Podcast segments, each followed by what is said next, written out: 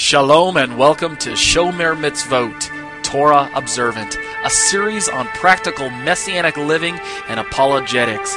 I'm the author, Torah teacher Ariel ben Lyman Hanavi.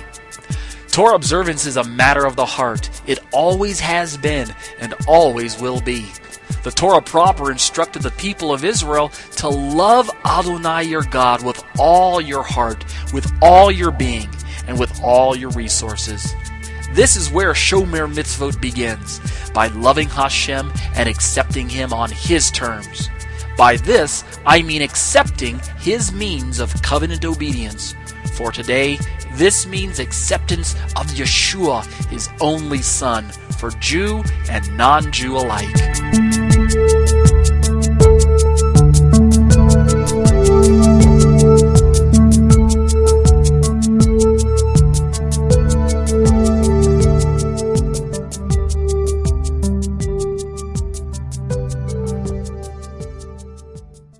Well, shalom, shalom. My name is Ariel ben Lyman Hanavi. I'm a Torah teacher at Congregation Kehilat Tunava in Thornton, Colorado. You're listening to Exegeting Galatians, a Messianic Jewish commentary. Let's open with prayer. Avinu Malkeinu, our Father, our King, Lord, we're delighted to sit once again and to study from you, to learn of your words, to soak in your spirit, to gaze into the face of Messiah. Lord, we know that um, it is vital that we uh, foster uh, an ongoing relationship with you. We know that um, you have commanded us to uh, pray without ceasing. You've commanded us to be filled with the Spirit. You've commanded us to hide your words in our heart so that we will not sin against you. Lord, we know that it is important, um, but Lord, it's still uh, our responsibility. And so uh, when we fail to uh, press in and to seek your face day by day and to um, to learn of you and to know you and to worship you and to praise you and to lift up your name, Lord, we're the ones that lose out. Uh, you're the one who's faithful. We're the ones that are uh, so often unfaithful. So forgive us, Lord, where we fail you. Forgive us for our weaknesses. Strengthen us and help us to be a, a people with resolve, a people who are uh, hungry for your word, hungry for your truth, and um, people who are uh, seeking to be bold in our witness. Uh, thank you, Lord, for bringing us together once again for one more week to study through the book of Galatians. Uh, we bless you, Father, for preserving the words, for giving Paul the uh, courage to write and the strength to do it. And we thank you, Holy Spirit, for preserving the writings down through the centuries, even though we know that the adversary would seek to snuff out the truth and to bury it in the sands so that it did not get out. But uh, thanks be to God that it did. Bless each and every uh, student who's joined me live tonight via Skype. I pray that you'll give them supernatural ears to hear and hearts to receive. Uh, give them a capacity to uh, retain truth uh, and to carry it along to those who uh, were not able to make it tonight. Um, strengthen us as a people. Uh, be with those who will be listening to this commentary after the fact. I pray that you'll also uh, lift them up where they're at, give them a holy boldness to preach the name of Yeshua without uh, without fear, without compromise, to lift up the name of Jesus, the one and only true Messiah of Israel. Thank you, Father, for all of these wonderful things. We'll be careful to give you the praise and the glory. B'Shem Yeshua. Amen. All right, let's uh, date stamp our recording tonight is uh, December 17th for most of you, 2016. And um, I'm coming to you. Uh, this is week. Oh, it's supposed to be week 50, but it's not. It's week 49. We missed a week last week due to unforeseen circumstances, but I pray that everyone's safe and sound this week. Um, due to the uh, proximity of um, Hanukkah coming up right around the corner, in fact, next week, um, I've decided to go ahead and take the scheduled, the normally scheduled two week semester break, just take it uh, a little early, even though this is week 49. If we would have met last week, then we would have been uh, in the semester break anyway, so because it's the first night and last night of Hanukkah for the next two weeks, um, let's just go ahead and take our two week semester break. So, uh, just uh, be aware that uh, according to your calendar, we won't meet again until really the first of the year, January 7th, somewhere around there. Okay? So, everyone enjoy the two week break.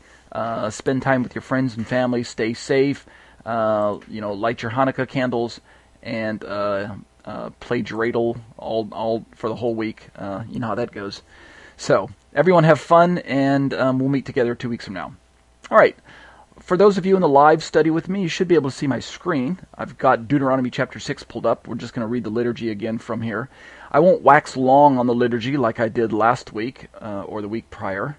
Uh, just enough to explain to those of you who are listening with me. We like to read liturgy every week a little bit of Hebrew, a little bit of Greek, and then we'll jump into the study. Let's read again from the Deuteronomy 6 passage, and I, I like the relevancy of this passage as it relates to our, station, our studying Galatians because of the, the prevailing um, views of Galatians and Torah obedience. Why were the Galatians uh, becoming preoccupied with, with um, uh, things related to covenant Israel, circumcision, and works of the law, and things like that. And what in fact was the works of the law? Were they just the keepings of the Torah, or, or was it some type of meritorious uh, um, ethnic badge that one could acquire if he weren't already born with uh, Jewish ethnicity? What exactly was the works of the law that Paul had to warn his readers away from in Galatians chapter 2, verses uh, uh, 15 and 16, of which we're going to study tonight. So let's look at our liturgy, De- Deuteronomy chapter 6. Um, let's let's look at the ESV first, the English. Um, uh, this is a familiar passage for most of us in the Messianic movement because um, at the heart of this is the one of the first passages out of the Shema. Deuteronomy 6, 4 through 9 is the Shem, is one of the first paragraphs of the three paragraphs of the Shema. And we're going to read uh, verses. Um, I think I'll just. Uh, I, I, I can't resist. I'm going to read verse 1 through 9, and then I'm going to jump down and pick up the reading again at verse 20 and stop at verse 25. And uh, I just want you to hear the words of Torah and the words of Moshe, God commanding Israel to keep the commandments and uh, it should pique our curiosity as to why. Why is God uh, so um, carefully asking Israel to keep His commandments? Is it so that they can be saved? Is it so that they can be covenant members? Is it so that they can be righteous? What's going on? Read the passage. Let's find out. Verse one, Deuteronomy six. This uh, now this is the commandment, the statutes and the rules that the Lord your God commanded me to teach you, that you may do them in the land to which you are going over to possess it, that you may fear the Lord your God, you and your son, and your son's son, by keeping all his statutes and his commandments, which I commanded, which I command you all the days of your life, that your days may be long. Verse 3 Hear therefore, O Israel, and be careful to do them that it may go well with you, and that you may multiply greatly, as the Lord, the God of your fathers, has promised you in a land flowing with milk and honey. Verse 4 Hear, O Israel, the Lord our God, the Lord is one. You shall love the Lord your God with all your heart, with all your soul, and with all your might. And these words that I command you today shall be on your heart. You shall teach them diligently to your children, and shall talk of them when you sit in your house and when you walk by the way and when you lie down and when you rise, and you shall bind them as a sign on your hand, and they shall be frontlets between your eyes. You shall write them on the doorposts of your house and on your gates. And let's drop down now uh, to verse 20 and, and read through the end of the passage, the end of the chapter. Verse 20 When your son asks you in time to come, what is the meaning of the testimonies and the statutes and the rules that the Lord our God has commanded you? Right? If if and let me pause and interject. If any time is a good time for Moshe to explain why God is asking Israel to do the commandments, now's a good time, wouldn't you agree, with the question that he just set up in verse 20? What's the meaning of the statutes and the rules? Uh, you would think, according to the traditional view of the book of Galatians and the traditional view of the phrase works of the law, and how the traditional Christian view is that the Jews of the first century were keeping the Torah so that they could become saved, you would think that the answer that Moshe is going to give us in Deuteronomy 6:21 should be something like this. Then you shall say to your son, We were Pharaoh's slaves in Egypt, and the Lord brought us out of Egypt with a mighty hand And the Lord showed us signs and wonders great and grievous against Egypt and against Pharaoh and all his household before our eyes. And he brought us out from there that he might bring us in and give us the land that he swore to give our fathers. And listen to verse 24. This is what the traditional view would add. And the Lord commanded us to do all these statutes and to fear the Lord our God so that we can be saved, so that we can earn salvation, so that we can become covenant members, so that we can uh, enter into salvation with God and enter into heaven, that He might preserve us alive as we are this day. Right? Did you hear me add some extra words? Yeah, that's right. That's not what Moshe says. Let's read verse 24 again. And the Lord commanded us to do all these statutes to fear the Lord our God for our good always, that he might preserve us alive as we are this day. And then verse 25, and it will be righteousness for us. What kind of righteousness? Salvific righteousness? Forensic righteousness? They're the same thing. No, that's not what Moshe is saying at all. He's saying it will be righteousness for us, and we, we must understand this verse to be behavioral righteousness. That is, the right lifestyle, the right living, doing the right thing because it is the right thing that God has told us to do. Living a, a lifestyle that's righteous in God's eyes because God has. Uh, has commanded us to live righteously. It's not by living this righteous lifestyle that we become uh, saved people, or that we be, even become the people of God. And remember, the people at this point in time are already God's people. If we could use uh, salvation as a paradigm for becoming children of God, which we know it really is. So Moses is not saying, Israel, keep these commandments and it will make you into God's people. They were already God's people. God had already covenantally bound himself to him, to them. He had already um, elected them way back in, as far as, say, Genesis chapter 12, where uh, God made promises to Papa Abraham. So God's not telling them through Moses, keep the commandments so that you can become forensically righteous, viz., become saved. Keep the commandments so that I can let you into heaven. Keep the commandments so that you can become um, uh, justifi- justified, as, that is, uh, forensically righteous. That's not what Moses says. He says in verse 25, it will be righteousness for us if we are careful to do all this commandment before the Lord our God as he had commanded us.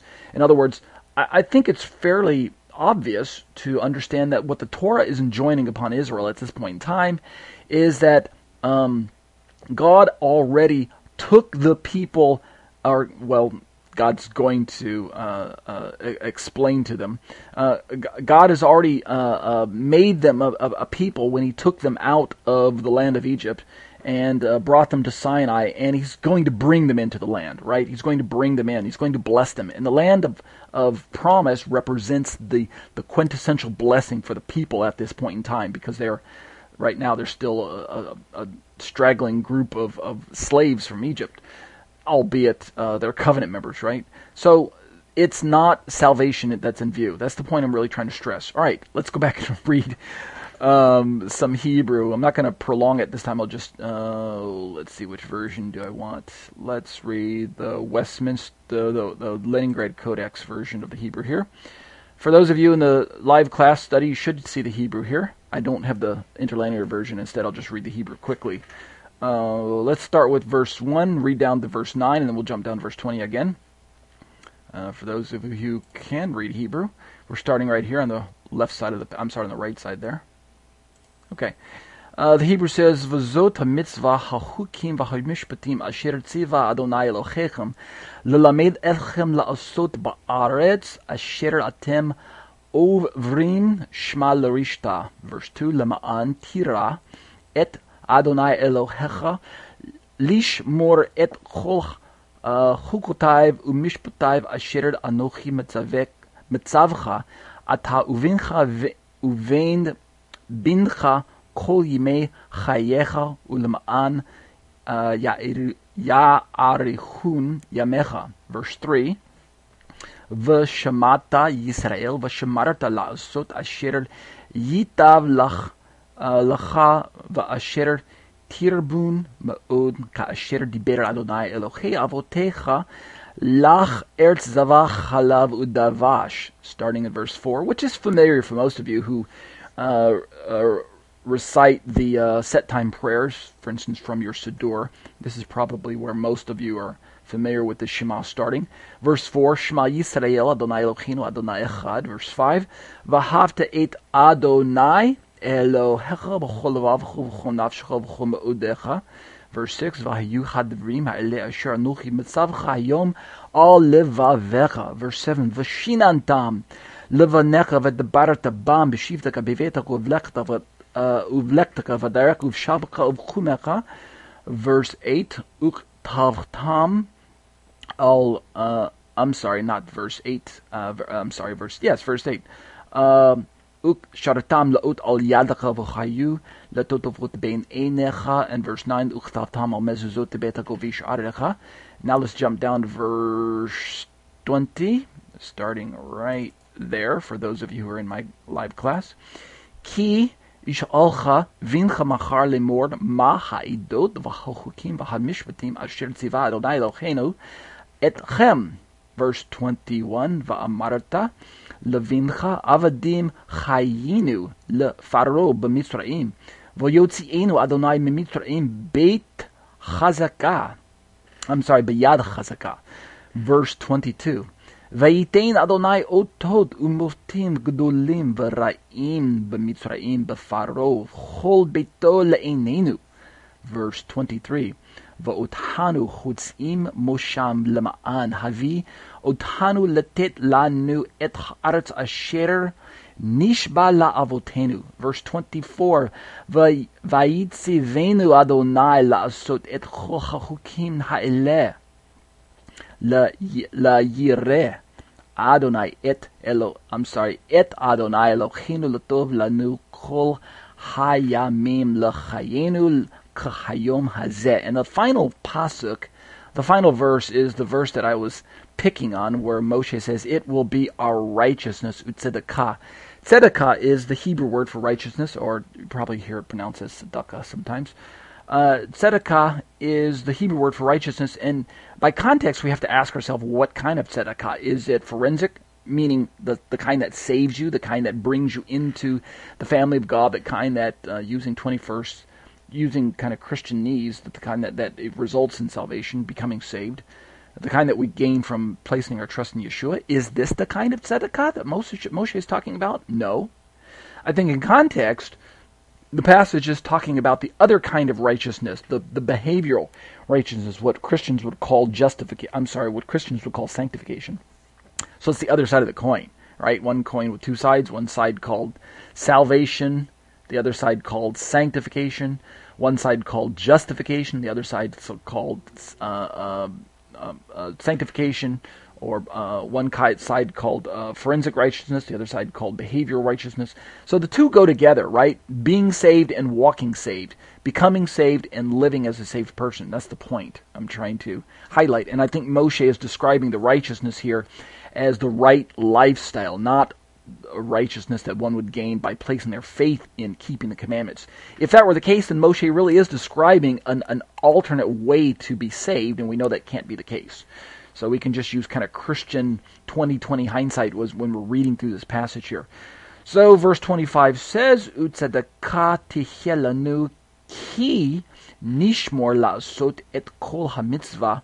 I like that. If you keep la'asot et, et kol hamitzvah, all the words of this commandment, not even mitzvot, but hamitzvah, hazot, lifnei Adonai Eloheinu ka'asher tivanu.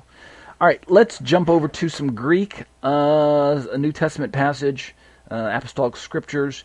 Um, let's see what version. Let's go back to the ESV for a second, and let's just read. This is the passage we've been using in Galatians because we're kind of studying through chapter 2 right now, which is kind of one of the uh, central chair passages as students of Galatians, and arguably so because Paul is leverage, leveling his rebuke to Peter because of Peter's hypocrisy.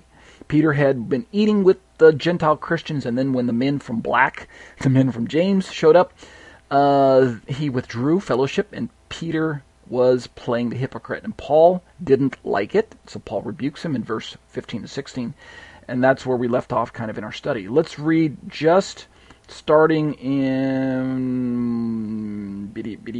let's read down to let's start in verse 11 Um, no, I'm sorry. Let's we don't have to go back that far. Let's actually start in verse 15 this time, uh, Galatians 2:15, and read uh, 16, 15 and 16.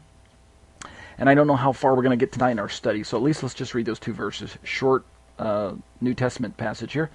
Peter's rebuke, um, uh, Paul's rebuke to Peter comes in the form of of a kind of a suddenly Paul's going to explain to Peter how we really are made justified, how we really are become to be found righteous. And notice the the um, contrast. We either have the works of the law, or we have uh, faith in Christ, or believing in Jesus, faith in Messiah through faith in Jesus, uh, dia pistios Jesu Christos. So P, uh, Paul has to kind of explain to Peter once again, look, you're going to have to choose one door or the other. And there's only one true door. There's only one true way to God. There's only one path to God, and his name is Yeshua, not through this works of the law. But then it becomes the uh, burden for the Torah student to define works of the law. Let's read. English Standard Version reads, verse 15 We ourselves are Jews by birth and not Gentile sinners. Yet we know that a person is not justified by works of the law, but through faith in Jesus Christ. So we also have believed in Christ Jesus in order to be justified by faith in Christ and not by works of the law, because by works of the law no one will be justified. So let's go back and read the Greek of that. And, and uh, what I want you to do is listen for, in verse 16, Paul says, We know that a person is not justified by works of the law. And then he uses the phrase justified by faith in Christ, uh, because by the works of the law no one will be justified. So he uses works of the law three times. Um, uh, let's see, works of the law. Yeah, he uses the phrase works of the law three times, which is the Greek ergonomou, and he uses justified or a cognate of it, something similar to uh, either dikaiosune or dikaiao, something from that word group. He uses that three times too. And the question that we're going to study tonight is what does he mean by this phrase, justified by the works of the law? All right, let's jump over to the Greek. Um, my favorite Greek is the uh, SBLGNT, the good, the Greek New Testament. Uh, let's see what we got. Mm, scroll down to verse 15. So, for those of you who are in the study, I'm just going to read these two verses right here. Um, uh, the Greek says, uh, Hemis fuse eudaioi kai u ex er ethnon uh, hamartoloi, and then starting in verse 16, right there it reads uh, edates de hati u dikaiutai. Dikaiutai, that's the word uh, that Paul translated as justified earlier. Dikaiutai anthropos ex ergo namu in me diapistios Jesu Christu. Uh, this phrase right here. Um, through the faith of Jesus Christ. I know it's a genitive, but I'm not going to get into that right now. Through faith in Jesus Christ, or through faith of Jesus Christ, uh, diapistios Jesu Christu kai hemes uh, eis uh, Christon Jesu epistusimen, hina dikaiothomen. Dikaiothomen here is uh, justified or become justified again. Hina dikaiothomen epistios Christu, right? Justified if we were found to be justified through faith in Christ. Uh, dikaiothomen epistios Christu kai uk ex ergo namu. This phrase ergo namu is works of the law, and we saw it up here as well. Ergo namu ex is kind of from or out of having its source in ex namu right? So this is the phrase works of law that we're going to talk about tonight. And then he continues right here, hati ex ergonomou, there's our phrase again, ex ergonomou, works of law, ergonomou, u dikauthesatai, there's our justified, uh, pasa sarx, by the flesh sarx. Uh, so let's turn to our commentary and see what we can make sense of. Uh, we left off last week with um, uh, we're talking about this phrase "works of the law," and and essentially there are a few different ways to read works of the law, and truthfully, truthfully, without really nitpicking or splitting hairs, um, they all amount to about the same thing. That is legalism, legalism, works righteousness. They really do, meaning any any perspective on approaching God that circumvents Christ as the only true door. We know this to be true because Jesus said, "So I am the way, the truth, and the life. No one comes to the Father but by no man comes to the Father but through me." Right? Um, we know that there is really only one true way of salvation, and there's only one way to be justified. I'm taking Paul's uh, Greek phrase there, dikaiosune, dikaiouthesetai. Um, I'm taking those words justified to mean salvifically righteous. Uh, we're not justified through works of the law. That is, to, to just translate it into Christianese. We're not saved by doing the works of the law or by by by becoming obedient to, to something. We're not saved by works, we're saved by grace, we're saved by faith in Messiah, we're saved through faith in Messiah, we're saved by placing our faith in the finished work of the Messiah. So this part about Galatians we already know. This part is, is kind of old hat. It's not something that I need to really challenge anyone on at this point in time. Um, it is it's it's just kind of taken as a matter of fact that Paul is combating some form of legalism in the first century that sought to seek another door that was seeking another doorway to God or another entryway to heaven, another way to genuine and lasting covenant membership. And so Paul has to explain that. But really the question becomes why would Paul have to bring this up? Why would he have to explain this to Peter? Peter was saved. Peter understood how to become saved, how to get into heaven. But what was it about Peter's actions that was perhaps maybe conveying this idea that there was something else that mattered as much or even mattered, perhaps maybe mattered more to God than uh, faith in Christ, faith in His Son? So let's talk about it. In my commentary, um, what I say uh, works of law refers to, because I think this is really one of the one of the central maybe uh, differing points of many commentaries to the book of Galatians. And again, it, it's not so much that I come to a different uh, conclusion as to who's, who, what the proper way to approach God is. That, that's not it at all. I do agree with every Christian commentary I've ever consulted on this particular verse, uh, verse 16 primarily, and that is that uh, there's only one way to be, truly be uh, uh, forensically justified, only one way to be saved, and that's through faith in Christ. I understand that, and I agree with that. Really, though, referring to what does Paul mean by works of the law? Here's where we're going to get a few differing opinions, and uh, uh, to some extent, it doesn't really matter how you describe works of the law because either way, it amounts to works righteousness. It amounts to legalism. It amounts to a, a false way to to be saved. In other words, a, a door that leads to nowhere. So it really we're just trying to become a little more um, uh, accurate with the text. That's all we're trying to do. All right. Traditional Christian view says that works of the law equals keeping the Torah. So the traditional Christian view uh, imagines that Paul's contemporaries, uh, the Jewish people of the first century, were trying to leverage Torah commandments, Torah keeping, for the sake of becoming saved. In other words, kind of the simplistic works righteousness, merit theology perspective all over again uh, don't try to keep the Torah to become saved because if you try, you're going to find that it'll backfire on you. Number one, no one can keep the Torah perfectly. I'm still speaking as a traditional Christian. Number one, no one can keep the Torah perfectly, and number two, even if you even if you could keep it perfectly, which you can't, um, then uh, you're going to find that it's not going to lead to heaven because only Jesus leads to heaven. Only faith in Jesus is the doorway to salvation. So uh, every other attempt is futile. So that's, in a, in a word, that's kind of the traditional Christian perspective. And it's unfortunate that the conclusion that the tr- traditional Christian church draws after assessing the book of Galatians in the manner that in which I described, their conclusion is, is that because no one can keep the Torah perfectly, and because it was a a, a counterfeit way of trying to enter into heaven, bypassing G, the faith in Jesus, then it becomes something that Paul has to remove from the people of God, something that Paul has to uh, decidedly dismantle, shut down that program of Torah obedience, and basically put it to rest, lay it to rest, uh, and teach the people, the Christians, Jews included, that you need to focus all of your energies on faith in Messiah, being filled with the Spirit, walking according to love, and essentially just close the canon, pun intended, on the Torah of Moshe. Don't worry about it anymore. It's done away with. It's it's part of an old dispensation that's being done away with. God is shutting that program down, um,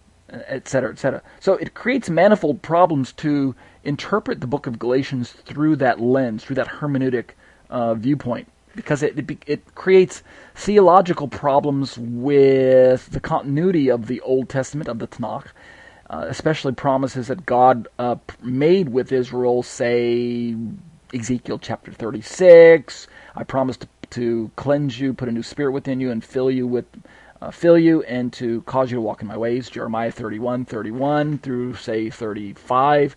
Promise of the new covenant, where God promises to um, put the write the words of, of write these words on our heart so that we can walk in the commandments, things like that. So for us to teach as the Christian church that God is doing away with the Torah, that God is dismantling the, the Old Testament, that God is shutting down the law of Moses and, and laying it to rest in favor of some supposed New Testament or something like that, law of Messiah, etc., etc., then it creates, uh, like I said, it creates uh, continuity problems, it creates uh, theological problems, not least of which is the fact that Paul himself claimed to um, be loyal to Torah uh, throughout his life right? Paul was a messianic. Paul believed in Jesus. Just go ahead and read the last, uh, say, five or six chapters in the book of Acts where Paul's giving his defense. And not more than once, I'm sorry, more than once, Paul gives his testimony that uh, accordance with, in accordance with the traditions and uh, what, this, what, is, what the Jewish people believe, he has remained a faithful Jew. Um, so, I, I don't think that's the best way to interpret Galatians. Let's see if we can get some, some a, a different interpretation in my commentary starting on starting around the middle of page 97 we left off last week uh, we finished tim Hegg's perspective on this verse and uh, tim Hegg's perspective on this verse verse uh, uh, uh galatians 2.16 is essentially uh, the, the perspective that i find carries a, a, a, reasonable amount of credibility and weight um, so let's read just the last part of Tim Hegg's uh, viewpoint. He says, speaking of um, the Jewish people of Paul's day, they, those Jews of Paul's day, those those those Jewish people who did not believe that Jesus was the uh, perhaps either the the uh, what do we say the complete way to approach God, or at least Jesus wasn't the, the sufficient way. Maybe maybe they did believe in Jesus, but they still believed that there was an ingredient that was missing, some element of covenant membership that, that the that the Jewish people of Paul's day were were uh, really really believing and placing their hopes in, and it was this. Uh, Hegg describes it this way: they were insisting that Gentiles become proselytes in order to enjoy the covenant fellowship which was already theirs through faith in Yeshua. So essentially, if, if I understand Tim Hegg correctly, reading through his own research and kind of collapsing it all into just this, this one little uh, sentence here, essentially Tim Hegg teaches that the first century Jews of Paul's day, uh, both the Messianic Jew, a good number of the Messianic Jews as well as the unbelieving Jews, right, those who had not yet embraced Yeshua as Messiah, they were believing in what, what we might describe as a kind of a Jewish nationalism, meaning that covenant membership uh, depended on one's ethnicity or one's belonging to a people group known as Israel. because of God's um, unique election of Israel as a people group, the people of Israel had um, come to a self understanding that they and they alone were the only covenant group in, in existence in the earth and that the Gentiles essentially were outside of this uh, outside of this group. And the only way to be included within the blessings of God, which included, by the way, salvation, right? Salvation was contained within the blessings of the of the Torah, the blessings that were reserved exclusively for covenant members.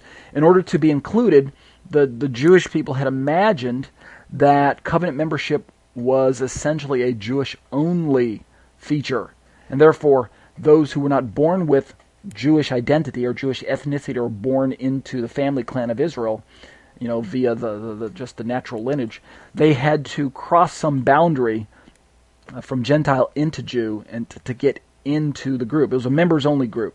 Jewish only group, members only group. The Torah was for members only. Holy Spirit was only for members. God was exclusively the possession of the Jewish people.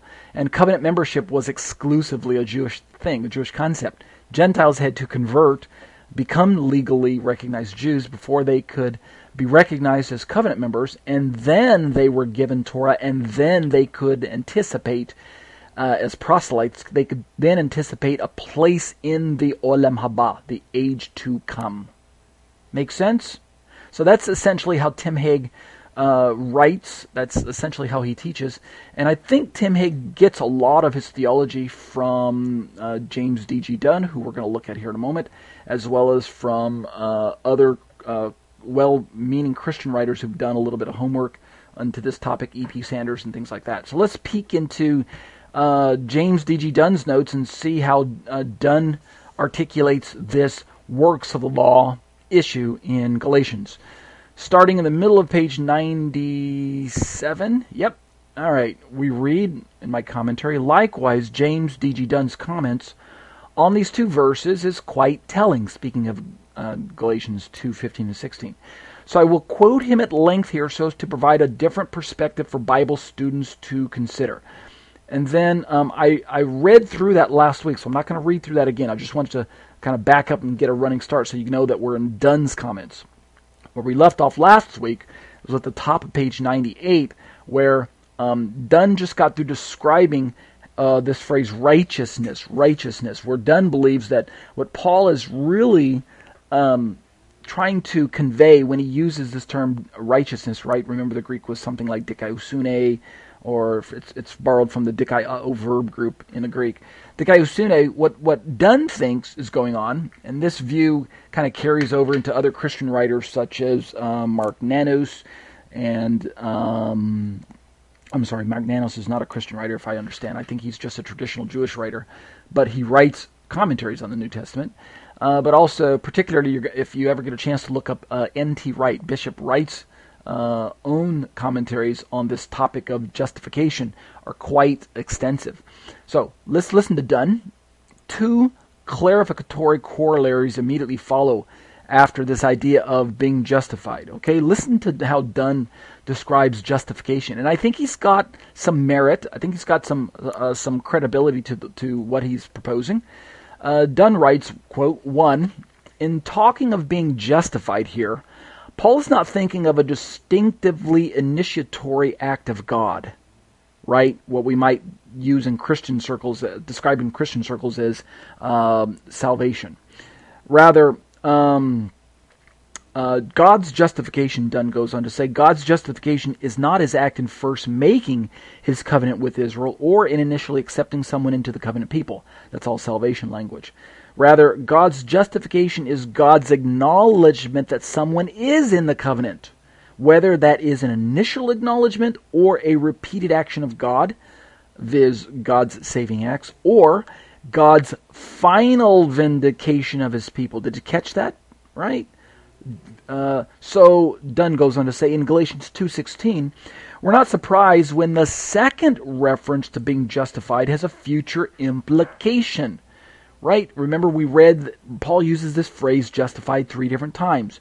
And we found out from the Greek that one of those is one of those verbs is in the future, one's in the uh, present. I think it's kind of like present, present, future, uh, something like that. If we were to go back and look at it here, um, we we believe we have believed in Christ Jesus in order that we might be justified. Notice the future implication. It, in other words, it seems like Paul knows that justification is not only this one-time act, that, but yet Paul also knows that justification is both an ongoing action that God recognizes, as well as a final declaration that God can make uh, as he he basically declares a person righteous in his sight or justified in his sight. So there's kind of this three parts to it as I see it. There's justified at the beginning, there's justified in the middle, and there's justified at the end of days, at the end when God actually uh, uh, judges or, or, or rewards us. There's kind of a justification going on there too.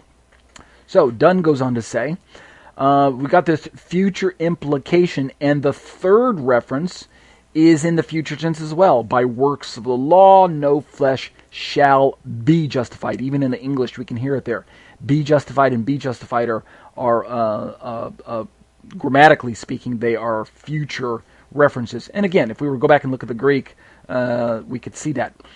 Dunn goes on to say, we might mention also Galatians 5 5 where Paul speaks of, quote, awaiting the hope of righteousness, end quote.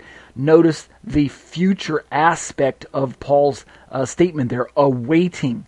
we as believers are in Galatians 5 5 awaiting the hope of righteousness. And that word righteousness in, in from Galatians 5 5 is once again this Greek phrase justified, or um, sorry, this Greek phrase, uh, uh, something from the dikaiao word group, dikaiosune or uh, dikaiotesetai or something like that.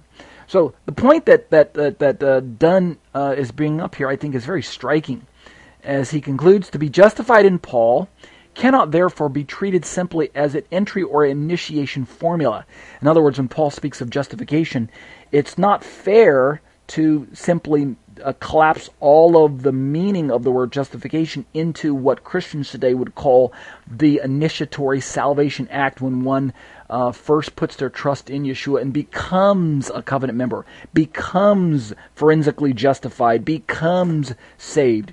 Correct? Understand what I'm saying here? Justification carries uh, uh, it's it's far dy- far more dynamic than just that simple uh, viewpoint uh, where we first become saved. Uh, Dunn goes on to say, nor is it possible to draw a clear line of distinction between Paul's usage and the typically Jewish covenantal usage. Uh, and we're going to talk about the, this this typical Jewish covenantal usage. Dunn goes on to say, already we may observe Paul appears a good deal less idiosyncratic and arbitrary than Sanders, speaking of E.P. Sanders, and Sanders alleges. All right, let's keep reading. The second corollary that Dunn mentions, that I quote in my commentary, is this number two.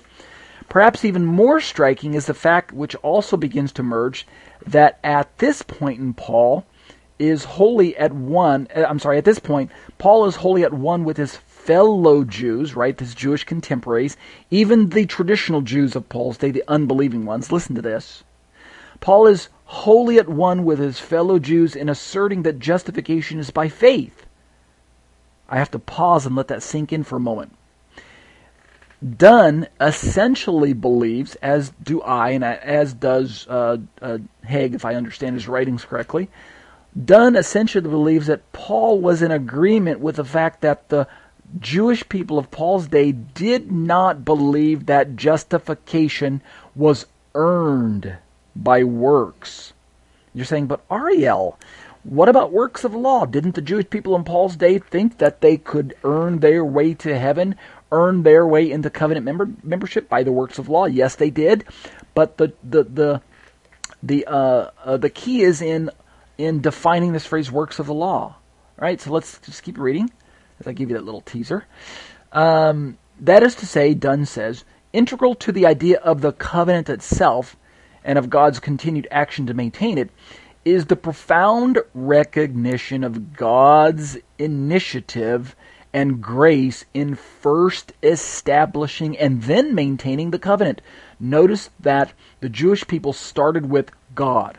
It was God's election. God took the first step. It was God's initiative and God's grace. That's right. I believe that the Jewish people of the first century actually understood that God's election was grace and that they were made into God's covenant people, not lasting covenant membership, but limited covenant membership, earthly, if you want to call it that way. Um, they were actually made God's covenant people because God chose to make them that way. God brought them into their covenant status. God elected them. God chose them. It was God's grace and God's grace alone. They could not have earned that position as God's natural covenant members. Get my point so far? All right. I think James Dunn agrees with that, and I think uh, that's really how Paul would agree with his own Jewish contemporaries. I do believe that that him Tim Hegg also agrees with that position, and I think that's a better way to start from, a better way to to start to launch from as we try to um, decipher this cryptic phrase erga nomou in the Greek works of the law in the English. I think it's better to understand that first and foremost, the Jewish people of Paul's day didn't think that they were earning their covenant membership by doing something. In fact, they first believed that they were graciously elected, albeit, albeit, understand this, it is really a misunderstanding of grace to think that they are automatically saved, right? So it's it's their incorrect conclusion. The Jewish people of Paul's day, it's their incorrect conclusion based on the fact that God did elect them. Uh, in other words, because God did elect them, which is true, the Jewish people then went on to improperly conclude that they were automatically saved. In other words, because they were automatically uh, natural covenant members, they also thought that they were automatically uh, lasting covenant members as well. They were kind of confusing the two different types of covenant membership or to go back to Deuteronomy 6:25 again, they were misunderstanding or kind of blurring the lines between the two types of righteousness. Remember Moshe says it will be our righteousness. What kind of righteousness? Behavioral, not forensic. There is a difference between the two.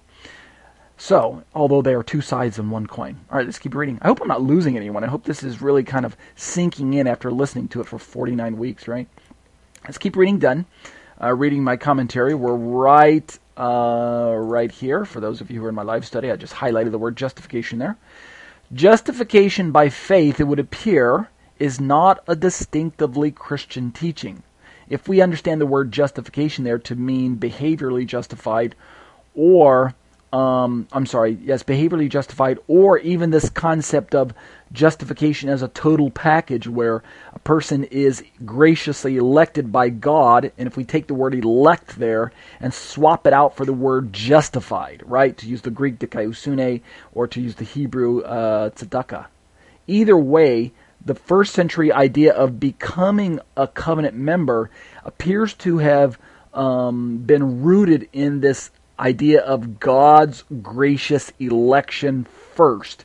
And, and couched in that language, which I believe is accurate, couched in that language, it's really God's uh, choice to bring people who were not covenant members into the covenant uh, by his grace and by his own choice, by his election, by his love for the people group, by the promises that he made to the Avot, the, to Abraham, and Yaakov, Abraham, Isaac, and Jacob. See my point? In other words, I think that it's true that God graciously elected Israel. And I think it's true that Israel was aware of that fact. They knew that they were the elect. They knew that they were a covenant people of God. And because of that, they knew that they didn't have to earn their way into the covenant. So I think it's wrong for the Christian church to label that uh, charge against first century by Israel by thinking by saying that the first century Jews were trying to work their way into covenant membership. I don't think that was it at all. I think the Jewish people were actually knew that they were brought in by grace. Although there's this misunderstanding again, right? What's our responsibility now that we are covenant members? And exactly what does covenant membership entail? Does it mean we're lasting covenant members? Does it mean we have a place in the world to come, the Olam Haba? In other words, heaven? Does it mean we get in because we're natural covenant members? Let's keep reading. Justification by faith, it would appear, is not a distinctively Christian teaching. Paul's appeal here is not to Christians who happen also to be Jews. Rather, his appeal is to Jews whose Christian faith is but an extension of their Jewish faith in a graciously electing and sustaining God. We must return to this point shortly, but for the moment, Dunn says, we may simply note that to ignore this fundamental feature of Israel's understanding of its covenant of its covenant status is to put in jeopardy the possibility of a properly historical exegesis of the book of Galatians. And I can't really excuse me. I can't stress this point more myself. I want to read that sentence one more time for those of you who are listening to my commentary who come from the traditional Christian perspective that Israel was trying to earn their way into God's covenant in the first century. I don't think that that's the best way to give the book of Galatians its historical uh, socio-religious background. In other words, it's not it's not really the uh, the, the strongest hermeneutic to start from. I think uh, um, uh, Dunn has has hit the nail on the head here uh, with this particular sentence. Let me read it again for you. Uh, for the moment, we may simply note that to ignore this fundamental feature of Israel's understanding of its covenant status is to put in jeopardy the possibility of a properly historical exegesis. Okay. Far worse, to start our exegesis, and what Dunn's about to do now is he's going to he's going to expose the weakness of the traditional Christian perspective here, so listen up. To start our exegesis of the book of Galatians, from the Reformation pre- presupposition that Paul was attacking the idea of earning God's acquittal, the idea of meritorious works, is to set the whole exegetical endeavor off on the wrong track. See my point? If Paul was not an idiosyncratic Jew, neither was he a straightforward prototype of Luther. All right? So uh, Dunn challenges your traditional Christian perspective that the Jewish people were trying to earn their way into heaven by doing the Torah, by keeping the commandments. And of course, the Christian church has already pointed out the logical fallacy of trying to keep the commandments of God uh, primarily because it is number one, not the correct doorway to God, but number, which is a theological uh, argument, right? But number two, because of the logical improbability and impossibility that the Christian church teaches of keeping all of the commandments perfectly. In other words, this kind of um, uh, straw man argument where they uh, assumed that uh, the Jewish people were thinking they should keep it perfectly in order to become saved. And because we know that no one can keep the Torah perfectly, because we know that all men are uh, sinners, that all men are f- uh, f- flawed, then no one can keep the Torah perfectly. Therefore, it is an impossible task to try and keep it perfectly. Therefore, no one can keep the Torah to become saved. And that kind of becomes this, this weird kind of circular line of reasoning that we read about in many Christian commentaries, which I, I just can't follow. So I think Dunn's proposal uh, that we start from a better uh, an, ex- an exegetical perspective that, that goes a little farther back than Reformation Paul, uh, the, the kind that we read about in your traditional Christian commentaries. If we go back a little further and dig a little deeper, uh, starting with, say, um, maybe with the rabbinic writings that survived the, the, destruction of the temple. Let's go back into the Mishnah, into the Talmud, and let's see if we can uncover some hints at at how uh, Israel was uh, uh, uh, understanding their own covenant membership, I think we get a better perspective, and that's really uh, what Dunn is trying to propose to us here.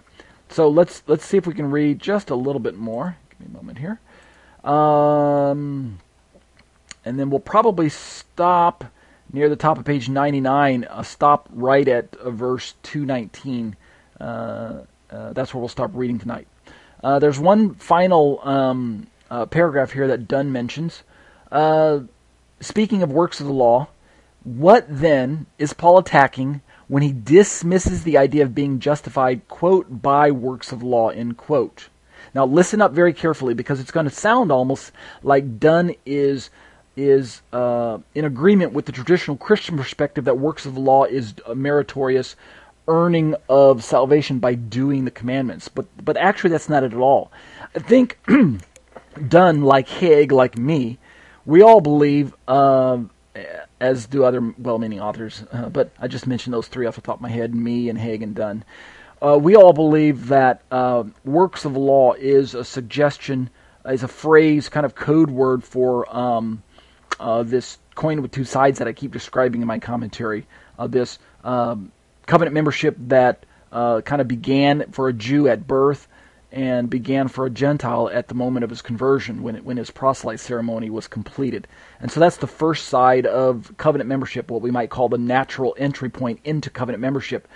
But the um, the, the the covenant member then uh, enjoined himself to the Torah. He he bound himself to covenant I'm sorry, he bound himself to Torah obedience because he, he felt that it was his responsibility as a covenant member to maintain his position and loyalty to God by keeping the commandments, demonstrating his loyalty, as it were, by keeping God's commandments and also uh, keeping himself away from uh, idolatry, right? Lest he be uh, suffer the penalty of karet, being cut off, be cut out of the, cut off from covenant membership, i.e., um, being put out of the, the, the people group of God. So it's this two sides to his membership that he had in view. One side was the sign that the, the, his ethnicity, and the other side was his is what he described as maintenance of Torah. So listen to Dunn, how Dunn describes this. What does Paul mean by works of law, justified by works of law? Dunn says, as he does again no less than three times in this one verse, right? We read that that Paul says works of the law three times, justified three times, right? Paul's really hammering this point home. What does he mean? What does he mean? Right? Not by works of law, not by works of law, not by works of law. Dunn goes on to say, listen up. Let me scroll down just a bit here.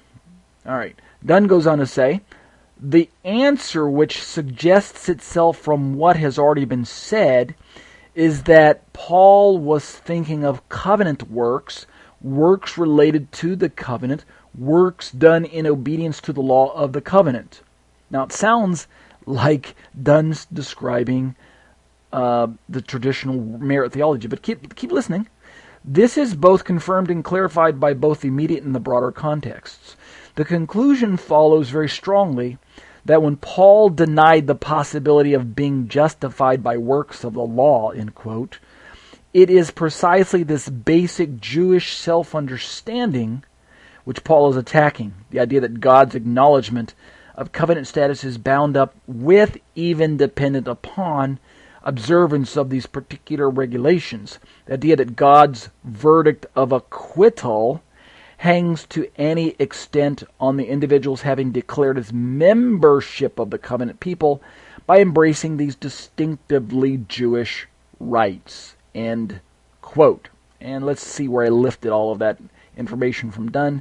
Scroll down in my commentary to footnote number 80. You'll see that I pulled that from James D.G. Dunn's The New Perspective on Paul Revised Edition, uh, Eerdmans Publishing Company, Grand Rapids, Michigan, 2008, from Section 2. So, in closing for tonight's section, so we can get poised uh, in two weeks to start with chapter 2, verse 19, Paul says, For through the law I died to the law right? That sounds like it, it's really Paul's spelling the end of Torah obedience for those of us who are in the Messianic movement. In conclusion, kind of just to bring my plane to an, a landing, what we talked about tonight was something that I am strongly a proponent of, and that is rethinking the way we we as Christians have traditionally understood uh, the legalism of the first century Jews, and that is the the prevailing uh, stereotype has the Jews of the first century legalistically, uh, meritoriously hoping that their um, Torah observance, right, their Sabbath keeping, their kosher, their their walking in the festivals, etc., etc., their keeping of Torah will somehow earn their way into God's eyes uh, in a salvific way. They'll become saved if they keep Torah, and and given that that easily dis, easily dismantleable uh, straw man that the Christian church, I believe, has has uh, constructed, given that caricature, that, that kind of stereotype that I believe is, has been uh, kind of uh, fostered by uh, ever since the, the, the, days of the Reformation, and perhaps even earlier, but strongly seen within Luther's writings and Calvin's writings and things like that. Um, ever since those days, the Christian church can easily say, well, no one can keep the law to become saved. And because no one can keep the law to become saved, and because one can only uh, place their faith in Jesus to become saved, it becomes um, evident that there's no really no place for the Torah in the life of a believer because it can't save you. Therefore, it becomes a worthless endeavor to try and keep Torah because one can't be saved if one keeps it. Besides, no one can keep it perfectly. That's their position, and this particular uh, theology or this particular hermeneutic uh, viewpoint on the book of Galatians easily dismisses uh, Torah obedience in the life of a believer. And it becomes a point of um, disagreement between traditional Christian churches who who believe in faith that, that faith in Jesus is central to understanding the book of Galatians, as well as uh, a point of disagreement between the traditional Torah communities that many Messianics uh, belong to, who believe that Torah obedience is in fact relevant for us as Jews and Gentiles in Messiah. Yet we Torah uh, Torah move, uh, the Torah movement members, we Messianics, we actually do affirm uh, our faith in Yeshua when it comes to salvation. So we've got this strange kind of disagreement going on. It's an in-house debate. It's not like we Messianics believe that if we keep Torah, we're going to become saved. That's not it at all. I, I don't know of any Messianic who thinks that his Torah obedience is going to save him. If he does, then God help him, right? He's, he's walking in gross error. Rather, it's that we Messianics do believe that we're saved by faith in Jesus, just like the Christians do. But we also believe that once we become saved, Torah obedience becomes our mandate. It becomes our responsibility. It becomes our covenant responsibility as covenant members. It becomes the Torah that's written on our hearts that like Jeremiah 31, 31 talks about it. Like the book of Hebrews quotes in Hebrews chapter 8 and Hebrews chapter 10 with the longest quote from the, the longest single quote from the Tanakh that you're going to find anywhere in the apostolic scriptures. The quote from Jeremiah 31 about the new covenant being written and the Torah being written on our heart. We Messianics firmly believe that we, we find our faith in Jesus. We're not keeping the Torah to become saved. We keep the Torah because we're saved. Amen? And so it behooves us to go back to the book of Galatians, I think, and to kind of start once again afresh and look at this phrase works of the law. Did it mean keeping the law to become saved, or did it mean something else? I think it means something else. I think it meant becoming a Jew and then keeping the Torah to maintain your covenant membership that you gained by becoming a Jew. That is, if you were a Gentile. Right? I think that's what the phrase works of law means. It has, it has all of that in view. In other words, uh, to use my coin with two sides example in closing, and to, to merge it with this idea of, of dikaiosune that Paul uses in the book of Galatians that we just looked at in the Greek. Dikaiosune describes righteousness, justification, describes both the beginning of our covenant membership, which is, uh, for the first century perspective, would have been um, Jewish by birth or Jewish by conversion. And then it also describes, uh, Dikaiosune, uh, also describes the ongoing lifestyle of an individual as he seeks to walk out his covenant membership. Uh, in other words, it's the other side of the coin um, that Paul would say we're not, we are not really brought into covenant membership through our ethnicity, and we don't really maintain our covenant membership by our own power either. We don't maintain covenant membership by keeping the Torah. We don't get into covenant membership by our Jewish ethnicity. And we don't maintain our covenant membership by our loyalty to Torah. Rather, both of those endeavors are, are things that God Himself, uh, um, things that God Himself uh, uh, takes care of, so to say. God brings us into genuine covenant membership by faith in Messiah, and God maintains our position uh, as we uh, cling uh, cling to Messiah by faith as well. In other words, we're brought in by faith and we stay in by faith. If we could use genuine covenant membership, genuine dikaiosune, genuine justification in view. So I think it, it's it's it's really a better way to view Galatians if we start um, kind of looking at it through those lenses. And I know it's kind of complicated to describe it that way, but nevertheless, I think it goes a long way to help explain to the Christian church one of the reasons why we Messianics continue to embrace the Torah of Moshe is because we don't believe that Torah obedience leverages uh, salvation. We don't believe that Torah obedience brings us into the covenant membership. And we also don't believe that Torah obedience keeps us in as, as covenant members. We don't believe that at all. We believe that Torah obedience is our covenant responsibility uh, because it is the righteousness that Moshe described in Deuteronomy chapter 6, verse 25. And he goes on to also, Paul goes on to quote this righteousness in Romans chapter 10, verse, uh, I think it's Romans 10, verse 5. Let me just leave off with that final verse. Let me just pull it up for you real quick. Uh, Romans 10, and I want to say verse, let me pull up the English for us. Romans uh, five, uh, 10.5, yeah. You remember with, with, with, with Deuteronomy 6.25 in view where, where Moshe described the righteousness, for it will be our righteousness. Remember the Hebrew word tzedakah? It will be our righteousness if we do all these words of the commandment. And remember how I how I believe that the best way to understand that bat, that uh, pasuk, that verse, is to understand the word righteousness there as a behavioral righteousness. Well, then, with that in view, look at Romans 10 verse 5, where um, Paul says, For Moses writes about the righteousness that is based on the law, that the person who does the commandments shall live by them. What righteousness is Moshe writing about that Paul is quoting in Romans 10:5? I believe it's the very same righteousness we just read about in Deuteronomy 6:25. It's the behavioral righteousness that Moshe writes about that's based on the law. It's the behavioral righteousness that the person who does the commandments, right, behaves righteously, lives righteously, shall live by them. He shall live his life by them. He shall have life by them. He shall have life in this world by them. I think that's a, a, a, that. In other words, I think that Romans 10:5 is essentially kind of a mini commentary on the uh, the uh, Deuteronomy 6:25 verse that we just read in my liturgy tonight. So, and why am I bringing all of this up in our study on the book of Galatians? Because it helps we messianics explain to our Christian friends and family members why we're keeping the Torah, right? Because Moshe says it'll be our righteousness. And what kind of righteousness is that? It's our behavioral righteousness. It's our behavioral righteousness. It is the righteous behavior that God expects of us as covenant members. And it's the righteousness that's based on the law. And it's the righteousness that expects the covenant member to actually do the commandments and live by them. right? It's Leviticus 18:5 all over again. That the man who does these things shall live by them, which Paul, of course, quotes here, uh, uh, uh, right here. That I, I, think that's what he's quoting from in Romans 10:5. Uh, he's actually alluding to Leviticus 18:5 all over again. So let's uh, let's close for tonight. I gave you a lot to chew on. Um, uh, enjoy the break for the next two weeks.